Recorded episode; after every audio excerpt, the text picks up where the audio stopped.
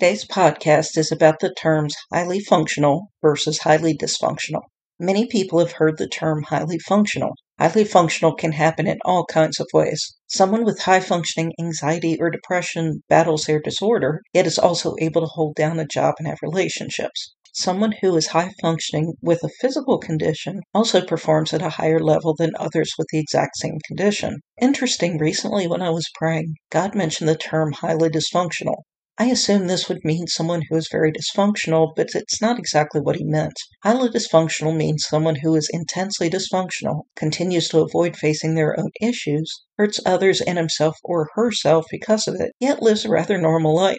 An example of a highly dysfunctional person can be that coworker who everyone likes because she is always willing to go over and above, take on extra shifts, and cover for coworkers who need last minute time off while rarely taking time off for herself. Another example can be the guy whose family treats him poorly, yet he defends them fanatically to his wife when she objects to their treatment of him. People like this aren't the type to cause other people pain deliberately, yet they hurt themselves and other people all the time. That coworker I used as an example can spend so much time focusing on her job that she has no time or energy left for herself or for those who love her. She ends up resentful and exhausted, possibly also with physical and mental health problems because she hasn't achieved balance between work and her personal life. The other example that man causes his wife tremendous pain because although it isn't intentional, his behavior continually proves to her that his family is much more important to him than their marriage. Highly dysfunctional people usually have no idea what they are doing is such a problem until they're faced with undeniable proof of the problem, such as her health problems or his divorce. And sadly, by then, the damage is often irreparable.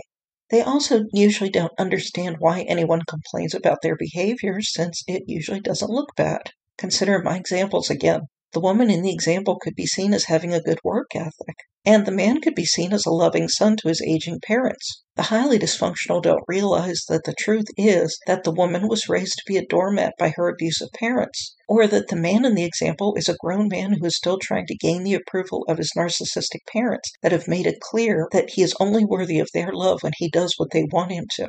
If you're a highly dysfunctional person, there is truly hope for you.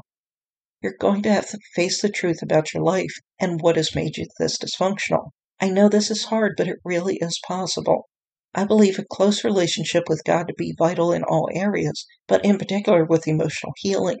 Ask Him to help you to be strong and courageous enough to face whatever you must, to show you what areas you need healing and how to work on that healing.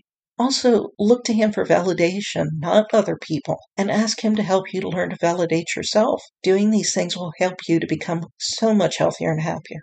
People in relationships with highly dysfunctional people also need to take care of themselves, especially if the highly dysfunctional person doesn't recognize their dysfunction. Highly dysfunctional may not do it intentionally, but they still gaslight their loved ones by normalizing their behavior and criticizing healthy behavior. You need to have a firm grip on what you know is healthy, right, and true, so as not to fall for their gaslighting. They are very convicted in what they think, and it can be hard not to believe what they say, especially if that person is someone close to you, like your spouse. It's also important to remind yourself often that it is their right to function out of their dysfunction. You can't force them to get healthier. That being said, you don't have to validate it or tolerate what hurts you. Have healthy boundaries and cling to the truth. Give this person consequences rather than excuse their dysfunctional behavior. Excuses won't help anyone. Consequences encourage change without being controlling. And never forget to pray about how best to handle your situation and ask God for any help you need. He will be glad to help you. Thank you for listening to my podcast.